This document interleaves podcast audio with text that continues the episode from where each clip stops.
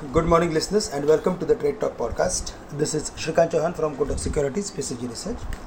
Trading in the equity markets had started following the expectations and outcome of the quarterly results in the world markets.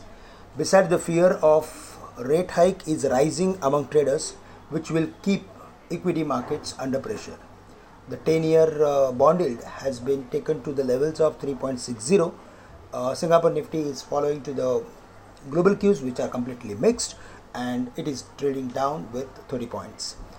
On Monday, if we see the markets, then uh, we saw a sharp sell off uh, on the back of uh, uh, weakness in the technology sector, and Infosys was down more than 10% at one point of time. Uh, we saw a good amount of sell off in other uh, technology companies. but Bank Nifty has managed to support the market when there was sudden weakness. Uh, from the levels of 17,600 we saw the recovery. The market managed to close above the levels of 17,700 however the overall pattern is suggesting us that the markets are going to remain within the range of 17,800 and 17,600 for the time being.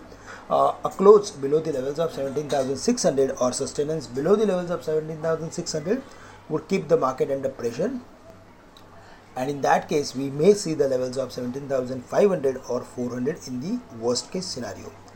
The broader strategy should be to look for buying uh, or to keep adding position on dips but uh, only at major supports.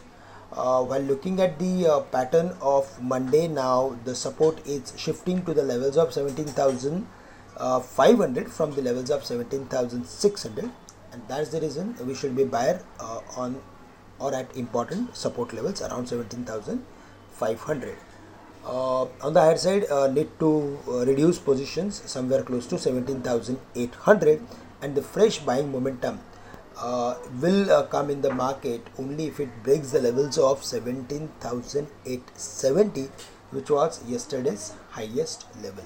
For the Bank Nifty 42,400 500 is the area where we are expecting Bank Nifty to come under some profit taking pressure. Support exists at 41,800. Below that, again, we can expect weakness for the Bank Nifty. That's all from my side for the day. With this, I'm ending today's morning podcast. Thank you. Have a great day to all of you.